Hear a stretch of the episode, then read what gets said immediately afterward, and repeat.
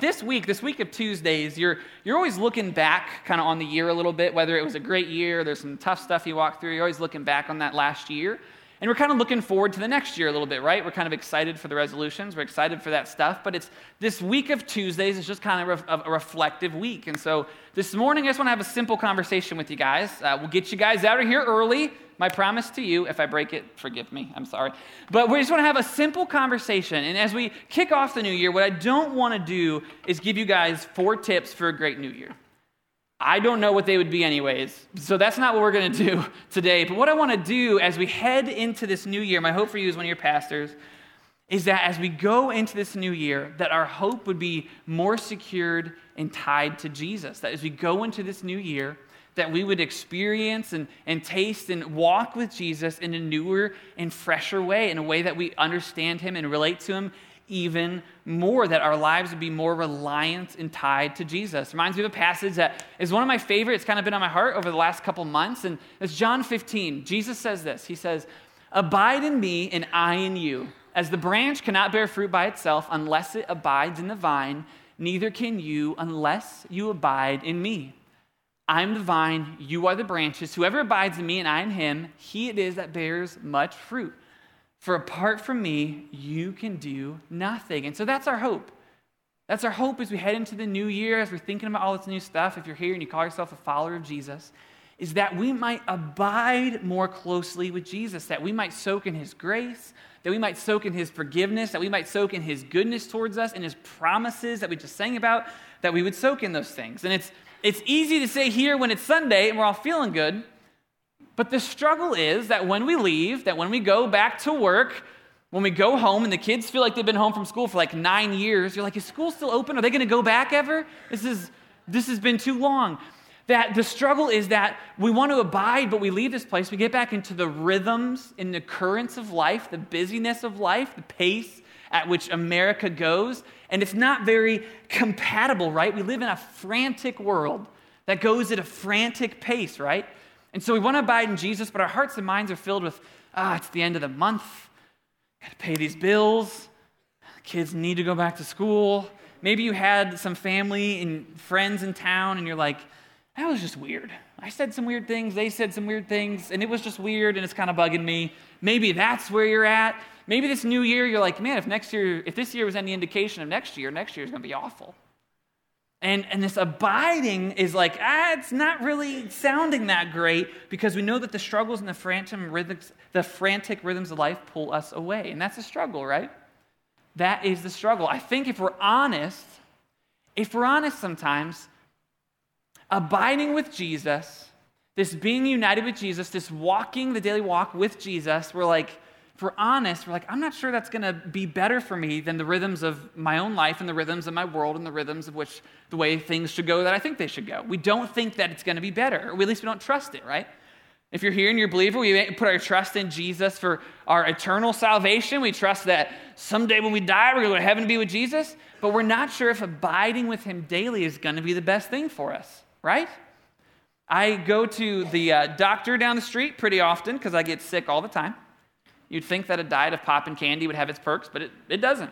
It doesn't. I'm sick all the time. And I'm always surprised. I'm like, how did I get sick? Sarah's like, because you chew on everything and all you eat is candy. That's why you're sick.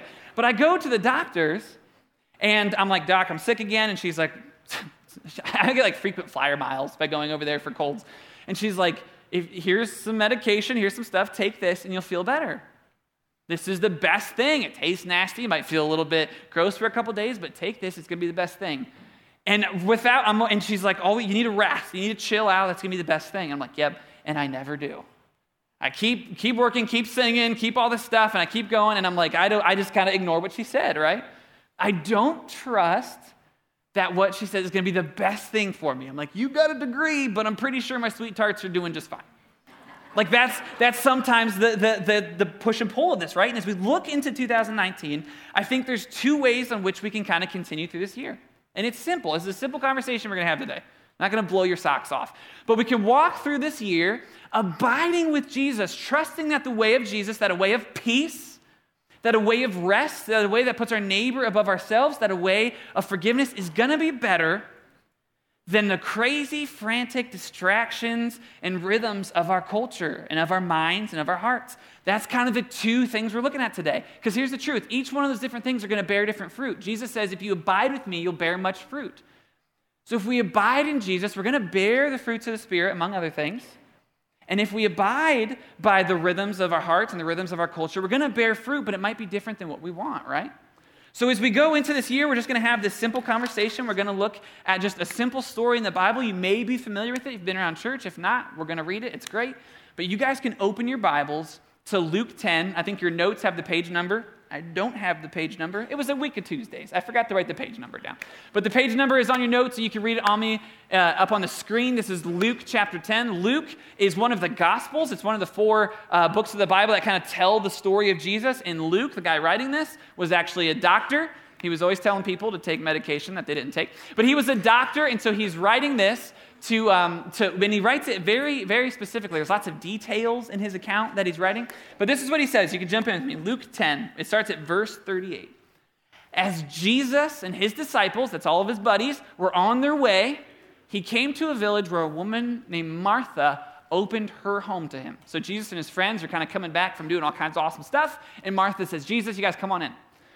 She had a sister called Mary who sat at the Lord's feet listening to what he said. But Martha was distracted by all the preparations that had to be made. She came to him and asked, Lord, don't you care that my sister has left me to do all the work by myself? Tell her to help me. And Jesus responds, He says, Martha, Martha, you are worried and upset about many things, but few things are needed, or indeed only one. Mary has chosen what is better and it will not be taken away from her. So there's a story. Jesus is walking. He comes to this house. A lady named Martha invites him in, and her sister Mary just sits at his feet and listens while Martha's busy cooking, getting some tacos ready, getting everything clean, and her sister's just sitting at the feet of Jesus. And Martha's like, Jesus, can you tell, can you tell her to help me out? That's kind of what's going on. And then Jesus responds to her. And so, as we're looking at this, we're looking at the two different ways we can abide as we walk through this year that we abide with Jesus, or we walk, or uh, abide in the craziness of our culture. It's going to bear different fruit, right? And pulling from this, looking at this story, which I think is so relevant for us in 2008, 2019. Uh, we're close, 2019. For us in 2019, this is so applicable. Look at this. So, we're looking at the fruit of either being distracted versus being present. Just depending upon the way in which we walk this life, we're going to go to the fruit of being distracted versus the fruit of being present. Look at what Jesus, look what this passage says. But Martha was distracted by all the preparations that had to be made. I know sometimes we kind of think, man, if Jesus was just here, if he did a miracle, if he just told me what to do, things would be easier, things would make sense. Martha had Jesus on her love seat, and she was still distracted by everything that had to go on, right? She was still so busy, she was so hurried, she was so distracted. This is what I think. This is my opinion. Take it or leave it, but I think I'm right being busy, being hurried, being distracted, living in a culture that kind of feeds us things, I think is one of the biggest obstacles to following Jesus. If you read the Gospels, like Jesus had some important things to do. He was important, full schedule. But he was never in a hurry, right? That even as we read the story of Jesus, there's these, he rests and he goes away in the silence and he, he's never hurried. But I think sometimes this being distracted, this being hurried, can be our biggest obstacle to following Jesus. And I think in our culture, oftentimes, we pride ourselves in being busy, right? We, we pride ourselves in being busy. I saw this, this article by the um, Harvard Business Review. It's just a little light reading I like to do. The Harvard Business Review. Do you guys read that too?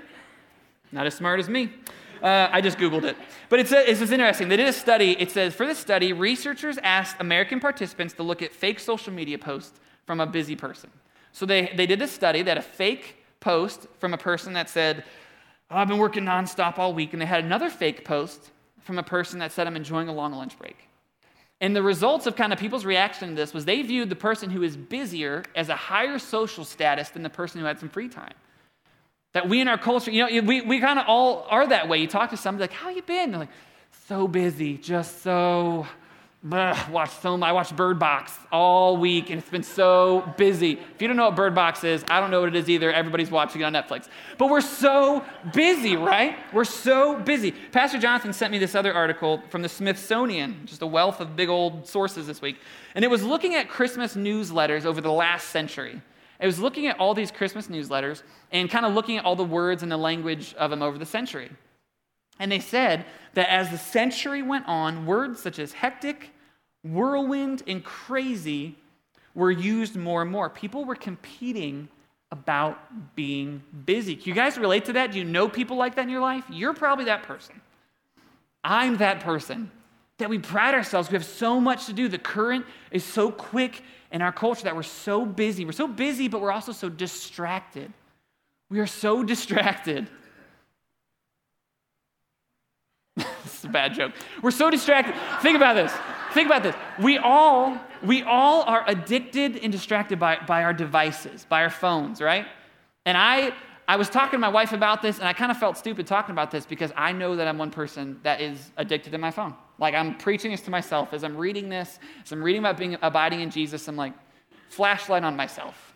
But we're addicted to our phones. These are just some stats. I think they're interesting. 95% of Americans have a cell phone. That basically leaves people in jail and babies are the only people that don't have cell phones. Everybody else has a cell phone. 95%. And this is interesting. In 2011, in 2011, eight years ago, yeah, quick math, eight years ago, only 35% of people had smartphones. I was one of them. I needed to get that phone, man. I got to get it. 35% of people had smartphones. Now it's 77% of people have smartphones. And that's all well and good. They're very helpful. A lot of us work on our phones. I work on my phone a lot. But what's interesting is that reading the study, it said that up to, up to four hours a day we spend on our phones. I know you don't. I know you don't. It's the kids. But still, the average is that four hours a day we're on our phones. And just stick with me. I'm not trying to just give you some fun facts. Stick with me. Four hours a day we're on our phones. We're so busy. We're so hurried. We just have so many things to do, but we're playing Candy Crush for four hours. Do people still play Candy Crush? I have no idea. For four hours. My wife and I were at Olive Garden a couple weeks ago. We took her out on a nice, fine dinner soup, salad, and breadsticks, unlimited. And we went, and every time she's like, I gotta go to the bathroom. She's pregnant, it's a lot. And every time she goes to the bathroom, I just pull my phone out. It's like a reflex. Like she leaves, it comes out, I pull it out. But we were sitting there, and, and she, she's like, I gotta go to the bathroom. I'm like, yep, surprise. And she goes, and I go to pull my phone out, and I'm like, wait, I'm gonna be a hero today. I'm not gonna get my phone out. I'm to leave it in my pocket. I know, don't be amazed. Write that down in your notes. Aiden left his phone in his pocket. Be more like Aiden. But I left my phone in my pocket and I thought I was such a hero. I just sat there, like looking around. I'm like, these people are amazed by my skills. And I watched a family play thumb war, thumb, rock, paper, scissors, one of the two. There's confusing. But they sat there and played that, and I sat there not on my phone, and I'm like, I'm a new man. But it was like one of the only notable times I could remember her not going to the bathroom, me pulling out my phone, right? We're so distracted. We're so busy. Think about this. I heard uh, my, my, a friend uh, in Colorado, his pastor said this. If you wake up in the morning and it's the first thing you grab, have some friends, have some family, maybe it's you that have maybe struggled with different addictions, whether it be alcohol or different things. The first thing when you're in that addiction you grab is alcohol. And if it's the first thing you wake up and grab, there might be an addiction there. We might be addicted to it, right? Now, stick with me. You're like, Aiden, why, why are you giving all these fun facts and make me feel bad? I'm not making you feel bad. I'm probably the most guilty in the room. But what I think about is that all these norms of our culture, I think, are antithetical. They're the opposite. They get in the way of us following and abiding with Jesus, right? Like, think about it. We, with all these things, our attention span gets so short that we're like, the Bible, like God's word to us, that's long. That's got a lot of books. I just do the verse of the day on my app. And some days, my verse of the day is in the Old Testament, and I just, I skip that one. I skip that until it's Psalms or something, something, something easy. But our attention span is so short that God has given us His revelation, given us His word, given us the story of salvation, the story of redemption, and it's like, that's a lot. That's a lot of books that I don't have time to read, right? That sometimes the pace of our culture is so quick. We have so many things to do, and some of them are good things, great things. We have so much to do that God calls us to, to be together. He calls us to be in community. He calls us to do this life together. And we're like, not this week. I have a dentist appointment. I can't. God I only do one, you know, and we we don't come to church, we don't go to grace group, we don't we're not involved in community because there's so much going on, and a lot of it's good stuff, right? The pace of our culture is so quick. Now stick with me. If, we, if, if, if, one of our ways we live is abiding with Jesus versus the currents of our life, I think when we're stuck in the currents of our life, we're going to end up being discipled by somebody else. For so many of us, being a disciple of Jesus, abiding with Christ, being filled with his goodness is great, but our head is so much more full of Hannity and Tucker Carlson, who's on Fox News, of Jake Tapper, Anderson Cooper, who's on CNN, of podcasters, of bloggers, that those are the voices that fill our head. Those are the most important voices that sometimes it's incompatible with what Jesus has to say, right? Like, I think what he's really saying is that but we're disciples of something else, right? For myself, I, have been listening to this podcast for the last five, six years. I love it. It's a faith and culture podcast. It's really funny. It's hilarious. And I, I listen to I listen to it every week. And it's good, it's fine, it's not bad. But I listen to it every week, and what I find is that so often my opinions or the lens with which I think about things or my take on things is so often reflective more of what those guys say than what Jesus says. And I'm like, man, I think I'm being discipled by someone else. I think I'm being distracted by the pace and the rhythm and the noise of this world. If I was Satan, which I'm not, but if I was, it's a weird thing to say. I would use, I, I think the easiest way to distract a whole, a whole kingdom of believers is like, hey, just be on your phone, listen to this guy. This guy has an opinion that's kind of like Jesus, but a little bit more mean and it would distract them from what Jesus is saying. The fruit of this culture is going to be this distraction, it means hurriness, going to be this busyness. But look at Mary. Look at Mary. She was present with Jesus. If the fruit of the busyness of our lives and culture is this distraction, the fruit of abiding with Jesus is being present with God. Look at, she was just present in the moment with Jesus. There's a discipline to that. I love that it says Mary sat at his feet and listened.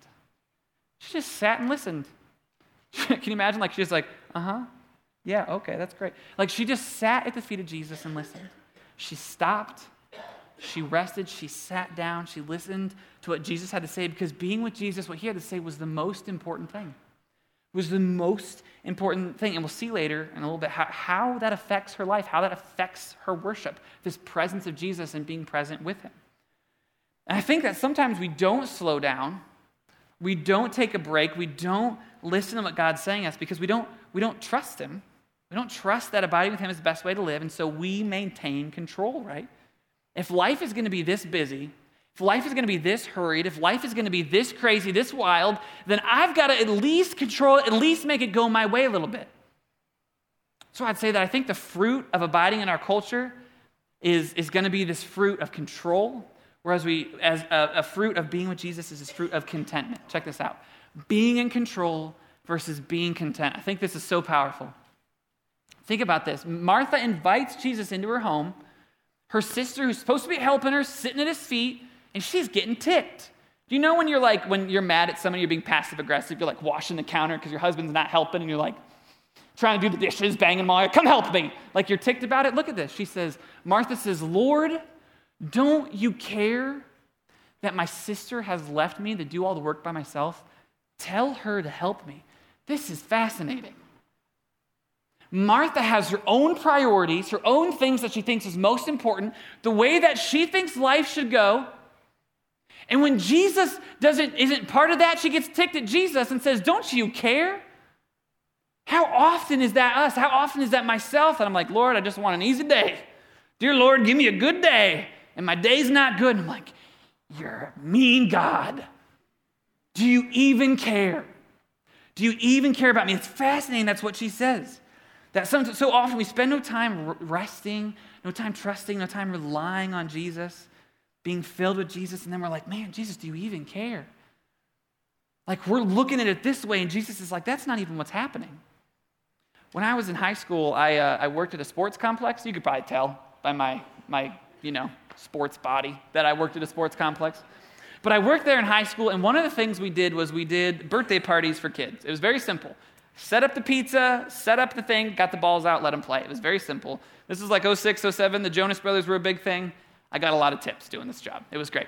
But, but we, we, you'd come, your kids would come, and you'd have different types of parties. You could do soccer party, baseball party, football party.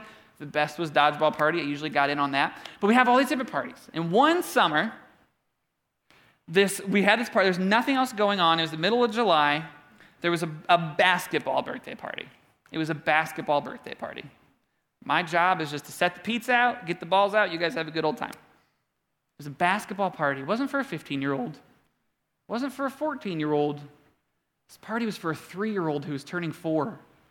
He was three years old and he's turning four, and his parents were like, This is basketball time. I think this is the time where he becomes LeBron. This is the time. And so 20, like three to four year olds show up, and all of their parents, it's the middle of summer, and I'm standing here looking like Nick Jonas, and they're all like, all right, teach our kids how to play basketball. And I'm like, I don't think you read the pamphlet. I don't think you looked at the website on how this works. I'm not going to teach them anything. And they were so mad at me they were so mad at me that I wasn't teaching their kids. I mean, it looked like a Cavs basketball practice. It was terrible. And they were like, Why aren't you teaching my kids to play basketball? I'm like, This wasn't part of the program. They were so mad. I think that's what's happening is Martha has this way she thinks she should go and she questions Jesus' care for her based on what's going on. And my response, when I, they all left, I was the manager, I'm like, Those people were insane. Morons thought I was going to teach three year olds basketball. And that's exactly the opposite of how Jesus responds to Martha. Jesus responds, She's frustrated. Jesus, don't you care? Tell her to help me. She tells Jesus to help. Tell my sister to come help me out. He's like, What are you doing? But this is how he responds He says, Martha, Martha. No exclamation points, not in all caps. He, he tenderly calls her back Martha, Martha. You're busy and hurried and distracted by many things. He calls her back to himself. And kind of the opposite of that is that we see Mary, we see this fruit of contentment. This contentment that she's with Jesus, that there weren't other things going on. Mary was content to sit with Jesus. This is what I think. Again, this is my opinion. Chances are I'm right. That I think that contentment is one of the most powerful fruits, it's one of the most powerful results of trusting and following Jesus. One of the most powerful results is contentment. You guys may be familiar with this passage. Uh, the Apostle Paul, he wrote a lot of the New Testament. He's writing a letter to the people in Philippi. He's writing a letter to the Philippians. These are people that kind of supported him out on his missionary journeys. Paul would go around and plant new churches, and the Philippians were one of the churches he planted, and he's writing a letter to them. And I think this is so powerful what he says. He says, I rejoice greatly in the Lord that at last you renewed your concern for me Indeed, you were concerned, but you had no opportunity to show it. So he's writing to these people saying, Hey, thanks for caring about me. I know you couldn't FaceTime me or pick me up an Uber, but I'm so thankful that you care about me. And this is what he says I'm not saying this because I'm in need, for I've learned to be content, whatever the circumstances. I know what it is to be in need, and I know what it is to have plenty. I've learned the secret of being content in any in every situation, whether well fed or hungry, whether living in plenty or in want. Here's a familiar verse to you I can do all things through him who gives me strength. I don't know if you know that verse, I can do all things through him who gives me strength, but it's not a verse about winning football games, Tebow. It's not what it's about. It is so much bigger than that. It's so much richer than that. That Paul is saying that regardless of if I win the football game or not, regardless of if the Browns win today or not, I don't even know if it matters. I don't know anything about the Browns. Regardless of what happens, Paul is going to be content. Regardless of if he's well fed or hungry, in need or in want, doesn't matter. Paul's going to be content. Regardless of if you're working your dream job or if you hate getting up in the morning going to that job. Whether your kids are little angels that sleep all night or it's like, man, they operate, they haven't slept in weeks. I think, I think they may be zombies. I'm not sure. Whether you're like, man, I feel exactly the relationships and everything in my life, I feel like everything's humming and I'm killing it. Or you're like, I have no idea what I'm supposed to be doing.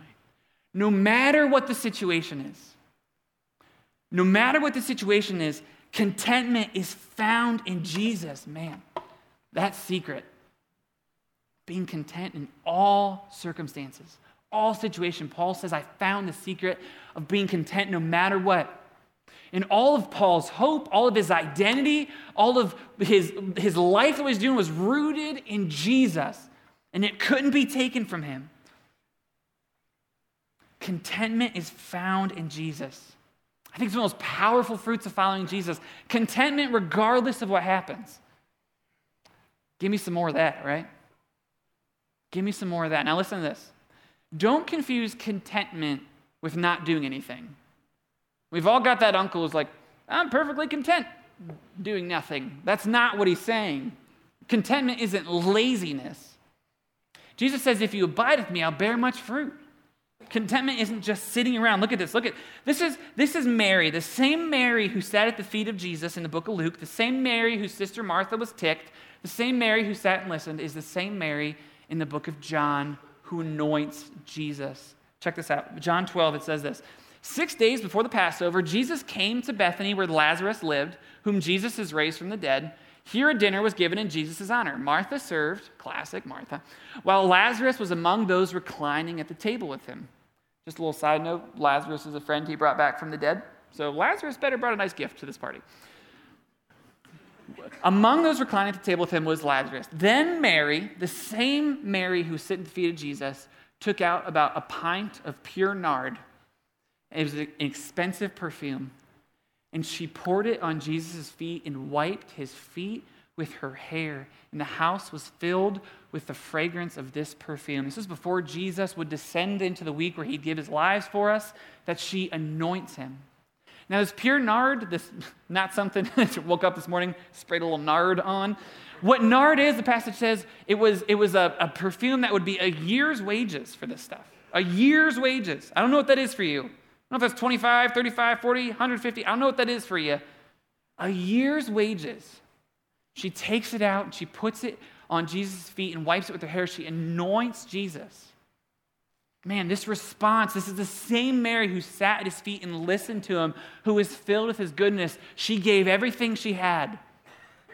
In this crazy, almost degrading way, she's like, Jesus, I wanna, I wanna lose everything. I wanna give this to you. And she anoints Jesus.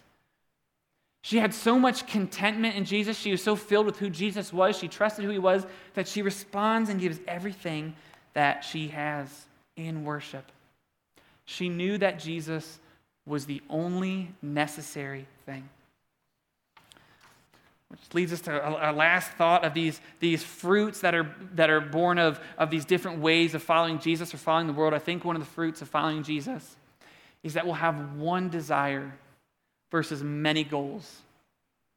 That we have one desire. Jesus says that Mary chose what the one thing was and it won't be taken from her versus Martha, who had all these things to do, many goals. Think about myself when I was in college, kind of in the 21 year old range, where you're not sure what's happening in the world. And I wanted to do everything. I had all these goals. Wanted to play the guitar, wanted to play the piano, wanted to learn to sing, still working on that one. Wanted to, wanted to write, wanted to be a blogger, wanted to take awesome pictures, wanted to make videos, and wanted to travel. Sounds pretty millennial, doesn't it? I wanted to do all these things. All these, I had all these different goals, all these great goals. And when I failed at them, when there was someone that was better than me at something, when I feel like, man, I'm really going to be this now, and then I failed at it, it kind of made me upset, kind of make me worried. And what I realized, what I learned is now all these goals weren't bad, all these things were good things. But I was rooting my identity, I was rooting my contentment in these things. And what lied beneath all these goals, what lied beneath all these, was a desire to be justified. I mean, this is super simple, right? Like, if I could just be as good at music as Garrett is, then people will like me. If I could just be this biblical wizard, then I could, if I could just be a good enough at video, if I could just be all these things, then I'd be happy. Then people, like this is this isn't a surprise, right? You all have your things. If you could just be super mom, if you could just be the best manager, if your employees would just respect you, if your boss would just love you, if you could, your what, if you could do all these things, then everything would be great. That's so many of our goals are bad things, but so many of our goals are these attempts to self-justify. If we could just, then we would whatever, because that's the pace of our culture, right? It's not enough just to be a good mom. You got to be a, watch your kids 40 hours a week, work 40 hours a week, sleep 40 hours a week, do Zumba 40 hours a week. I don't know how many hours in a week, but I feel like we're over it already. The pace of this culture, the pace of our hearts, the pace of our minds is so busy. that We have all these goals. We're distracted by all these different things that we're burdened by the pressure of justifying ourselves to others, to our family, to our in laws, to ourselves. We are burdened with the pressure to, to justify ourselves to God. That man, I, this is the year I'm clean up. I'm going to get to church every Sunday. God will be so happy with me. And that's the way that we live, whether we're justifying ourselves or to God. I have to think that in all of Martha's busyness and her preparation, there's probably a piece of her that's like, I hope Jesus likes these tacos. I hope Jesus thinks this is the cleanest hut in all of Israel. Like, I think she was stressed about all this stuff, but some of it was this need to self justify, right? But I love this. Jesus says this in Matthew. In our attempts to keep our attention on ourselves, to try and justify ourselves, he says this Come to me, all you who are weary and burdened, and I will give you rest. Take my yoke upon you and learn from me, for I am gentle and humble in heart, and you will find rest for your souls. For my yoke is easy and my burden is light. Jesus is like, Come to me. Let me be the one thing. I love what he says in verse 41. He says, Martha, Martha, Lord answered, You're worried and upset about many things many things. But he says, few things are needed, or indeed just one. Mary has chosen what is better, and it won't be taken away from her. Won't be taken away from her. Jesus calls us to have one desire, and that's Himself, that's His goodness, because only one thing is needed. In Him we have rest if He has rest for our souls, I think that He can give us rest from the busyness and the craziness of our own lives, our own culture, our own hearts, our own minds, right? If we abide in Him, He invites us into a different way. And so as we close, I, I think about this as we head, as we walk into this new year, as we have all these goals, all these distractions, all want to control, as we walk into all these things. I don't think it helps to be like, abide in Jesus. You're like, thanks for the tip. Could have just wrote that on a card and given it to you. I think the thing about Jesus that he calls us back to himself with grace. Like as he's sitting here with Mary and Martha's busy and hurried, he's not like, hey, come sit down. Sit on the floor. Listen to me. You fool, I'm God. It's going to be great. Listen to me. He doesn't do that. Sometimes we need that though. There's stories in the Bible where Jesus is like, what are you doing? But I don't think that's what Martha needed. He knew that she was worried. He knew that she was distracted. She knew that she was busy. And I think with empathy, with care, with passion, he's like, Martha, Martha, you're worried about so many things. You don't need all these things. You don't need all these things. All you need is me. Sometimes we think God's like, you need me because I have an ego and you need to like me. Like God isn't a bully who needs approval from you. He says, Come to me. He knows that everything we need is found in Him, that He's the fountain that doesn't run dry, that we can come to Him, that His yoke is light, that His burden is light. Come to me, that we find life and life abundantly in Jesus. He knows all this. And he knows that the distraction, that the addiction, that the busyness, that the hurriness, that the pace and rhythm of our culture, which is overwhelming, he knows it doesn't work. How's it working for you? Everybody's depressed, everybody's anxious, everybody's sad, everybody's sick. And he's like, I don't think that works. Abide with me, and I will give you rest. But you're like, yeah, but I did that and it didn't work out. You're finding your contentment in your situation. You're finding your contentment in Jesus. I think as we walk into this new year, he's calling us, hey, gently calling us, come be with me. That if you're someone you're like, if you're like me, you're like, man, I feel so distracted. I feel like I'm addicted to my phone. I feel like I'm not good at all this stuff. I feel like I'm totally abiding in the culture. Jesus is tenderly calling you, come back to me. Come here. Come sit at my feet. Come drink from this well. I am the one thing you need. Yeah, but I think I need the one thing you need. Yeah, but I have to get my taxes done. I'm the one thing you need. All these other things, all this peace flows from Jesus. That Jesus calls us to a way of peace, calls us to a way of rest. He calls us to a life in the kingdom where he says, My yoke is light. What's a yoke? It was a way that they worked with oxen that he's calling us to work, but work that matters. work that we find identity and purpose in, work in his kingdom, right? Being co workers with Christ is what he calls us to.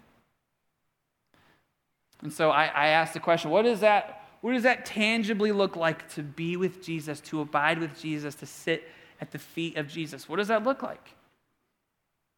Read your Bible, pray, go to church. Yes, yes. But I think those things become, sure, those aren't attractive sounding things all the time because we think of them as just some list of things we have to do.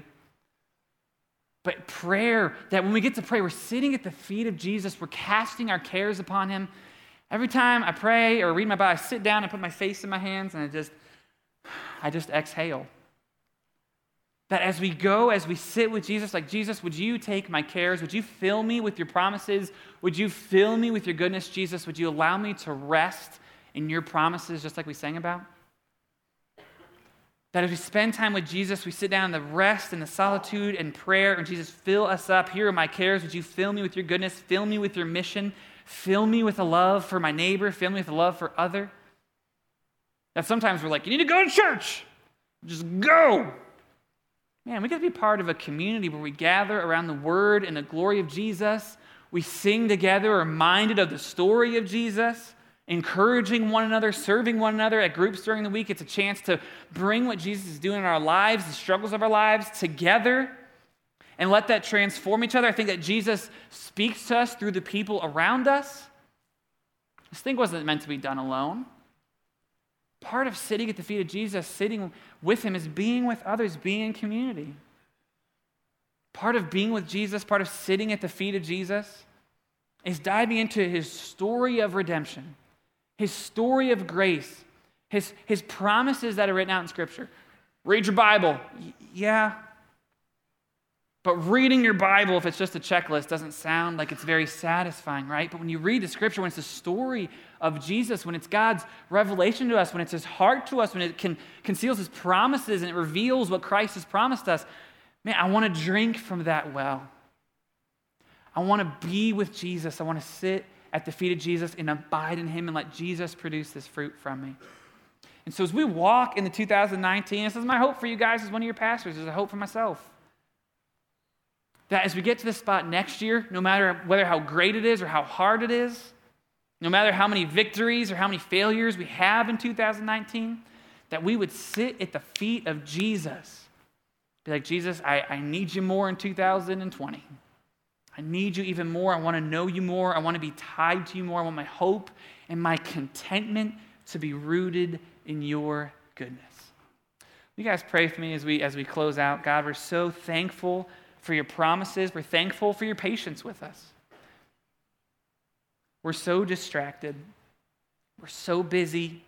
We're so overwhelmed. We're worried and we're upset about many things.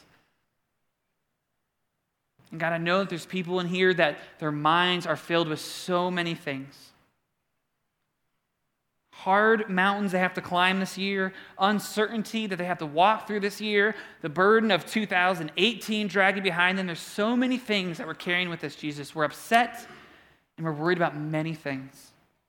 And Jesus, our prayer is simple is that you would be the one thing that we need, that you would reveal your goodness to us that you would reveal your promises to us, that you would reveal your truth to us, your grace, your forgiveness to us, Jesus. That you might be the one thing that we need, and that everything would come under the umbrella of your gospel and of your goodness. We're thankful for your patience with us. We're thankful for your promises. We're thankful that we can come to you with our burdens and lay them at your feet. As we go into 2019, I pray that your Spirit would walk with us, that you would remind us of your presence with us. It's because of Christ alone that we pray. Amen.